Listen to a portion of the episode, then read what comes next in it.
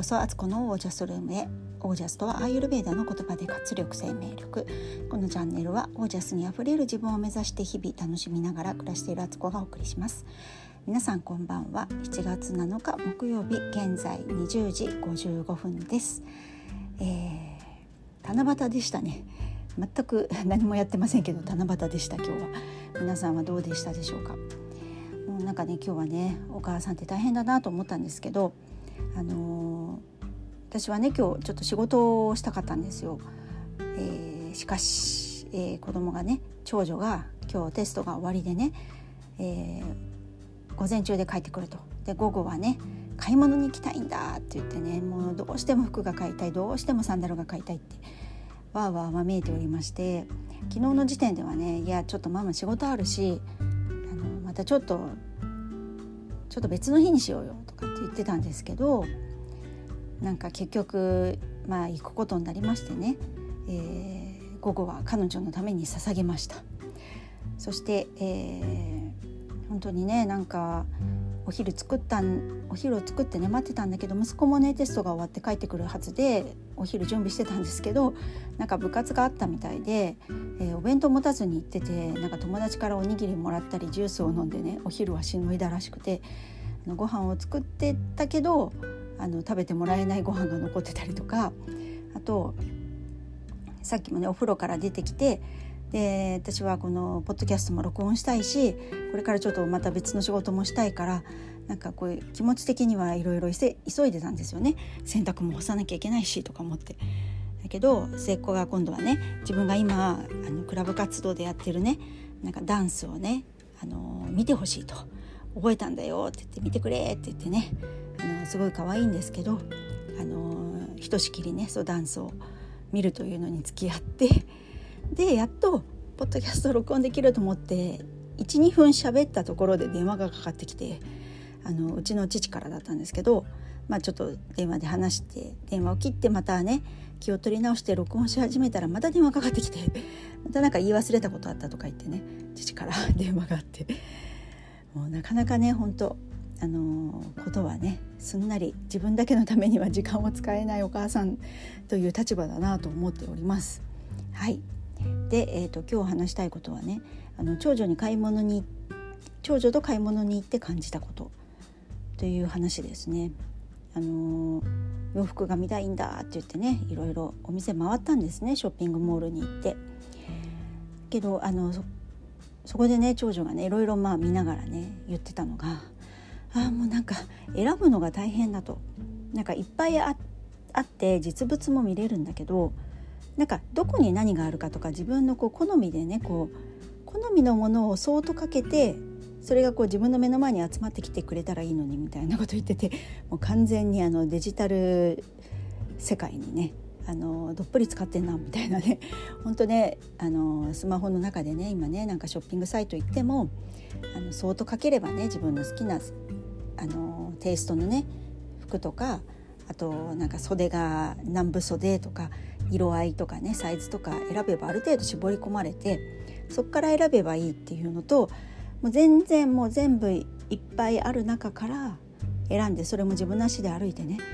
選んでいくっていうのは意外ともう本当に今のデジタル世代には面倒くさいことになってるんですよね。私なんかから言わせたらそんな当たり前じゃんみたいなねでもそれはよくよく考えれば私はそういう世界でちょっと電車が通ってて音がめっちゃうるさいですね。あのそういうね私は昔そのこういうウェブ上のものっていうのは存在しなかったのであの本当にねお店に行って買うのが当たり前だったし気に入ったのなければ次のお店へ行って探すとか違う町に行ってねそっちのお店で探すとかっていうのはそういう労力って別にいとわないというかもうそうしないとダメだったからね。であの自分の欲しいものをゲットできないから当たり前にやってたことなんですけどあの本当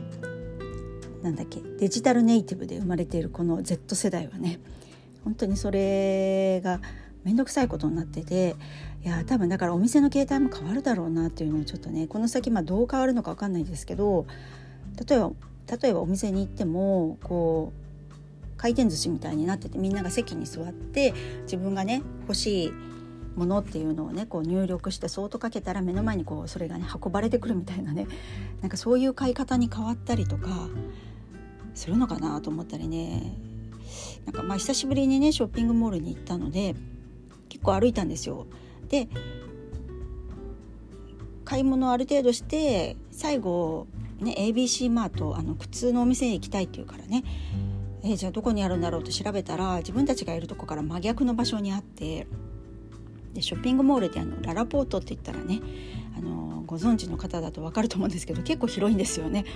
その端から端みたいなねゲーって思ったんですけど結局まあ歩いて行ったんですがすごい疲れたんですね。でなんかこういうのもね本当あのアナログならではというか、まあ、当たり前なんですけど多分もう面倒くさいと思われる出来事の一つじゃないかなと思ったんですよ。行きたいお店が離れてたら自分の足で歩いていかなきゃいけないってことはもう多分デジタルネイティブの世代には「えなんで目の前に来てくれないの?」とか多分本当そういうふうに考える人たちが多くなるっていうことは世の中が変わっていかなきゃいけないから社会が多分そうやって変わっていくでしょうね。だからここから10年後20年後どんなララポートになるのかな？とかって 想像したりしました。あとはですね最近ね私ができるようになったことを少しあの自慢したいと思います。これ何かっていうとね今更って感じだと思うんですけどあのスマホの入力がね、えー、フリック入力がやっと代替できるようになってきたっていう感じです。あの分かります？メールとか打つ時に「あいうえお」とか「えーと、あ赤さたな」とかでこう出てますよね。で私はあの例えば「あつこって打とうとしたらまあ「あ」は出てるから「あ」ってそのまま押すでしょ。で「つ」は「た」のところに行って「た」「ち」「つ」って3回押して「つ」を出してるんですよ。で「こ」は「か」のところに行って「か」「き」「く」「け」「こ」で5回押してね出してるっていう そういう入力の仕方これがねあの、まあ、今のね若い世代はみんなフリック入力ですよね。ちょっとその文字のところ「あ」のとこだったら「あ」をちょっと長押しすると「あいうえお」っていうのが周りに出てくるからそれで右左上下みたいなね。それで入力するんですけどそれがね私全然できなかったんですよね。であの何回も押してね入力するのを別にあの苦労してなかったので それでずっと来ちゃったんですけどなんか時々ねこうあの面倒くさいなと思う時もあるんですよ。何回も押さなきゃいけないのとか。あのそうやってる自分の姿を思い浮かべるとなんか滑稽だなと思って、えー、今までもね数回トライしてねチャレンジしたんですよそうやって打とうと思ってね。で頑張ってあのえーと、と「い」の音は左に出るんですよね。で「う」が上「え」が横「横手が右」えーと「お」が下でしょ。で覚えてなんかある程度文字をね文章を、えー、なんだろう「明日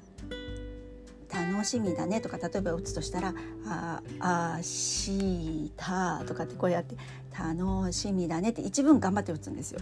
そうするとね2行目にあの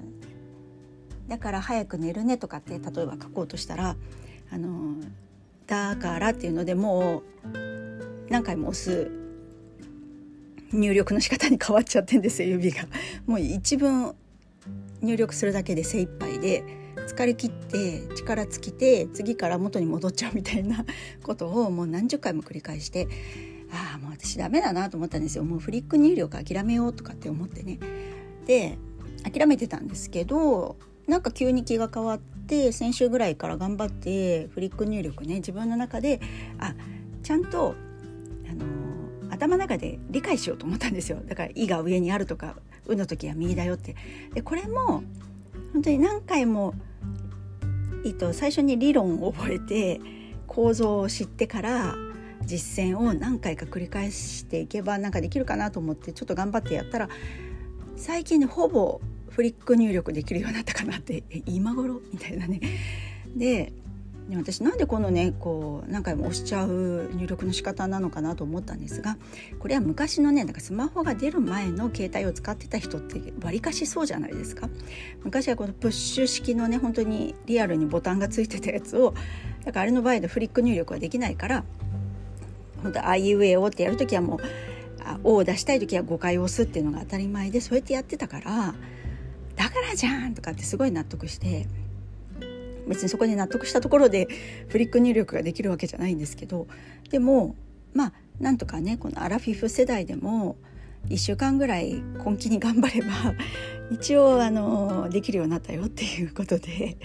これもねだから努力が必要なんですよ。なんか今本当に時代に追いつくためには努力が必要でそれがあの昔を知ってる世代とそれを知らない世代とではもう感覚とかスタートラインとか全然違うわけでしゃあないじゃんみたいなところもあるんですけどでも多分フリック入力の方が絶対早いんですよね。で指も疲れないし多分何回もしてるとねこれで腱鞘炎になってるアラフィフ世代いるんじゃないかなとそれが五十肩とかの元になってたりとかね きっとあると思うんですよ。だからあのー必要な努力はした方がいいでその努力が報われる日もあのしばらくやってりゃ出てくると 大丈夫できるようになると。でそういうふうにすることで自分が実は楽になれるっていうこともあるからなんかこう最初からね敬遠したりとか毛嫌いせずにちょっと若者の感覚にね触れてみるそれを自分にちょっと取り入れてみる。頑張ってなんとか自分のものにしてみるみたいなこともあの悪いことじゃないなと昔の生き方でずっと生きていくと絶対この先私たちの感覚じゃない時代世界社会に変わるのは確実なので今の若いデジタル世代さらにここからまた生まれてくる世代何世代っていうのかねまた新しい言い方になると思うんですけどその世代が中心になってくればその世代が生きやすい社会になるはずだからやっぱりねある程度こうちょっとズレを感じたらちょっと追いついてみるっていうかねそっちを試してみる。そっちに歩み寄ってみるみたいな、えー、努力は必要なのかなっていうのをねちょっと感じた今日でした。はい。皆さんはフリック入力できるんでしょうか？本当にね頑張りましたよ。やっとあのできるようになった多分これを子供に言ったら「は?」みたいな感じでね 言われるんだと思うんですけど、えー、お母さんは頑張りましたよということで今日はこの辺で皆さんの暮らしは自ら光り輝いてオージャスにあふれたものです。オージャス フリック入力1週間頑張ればなんとかなる。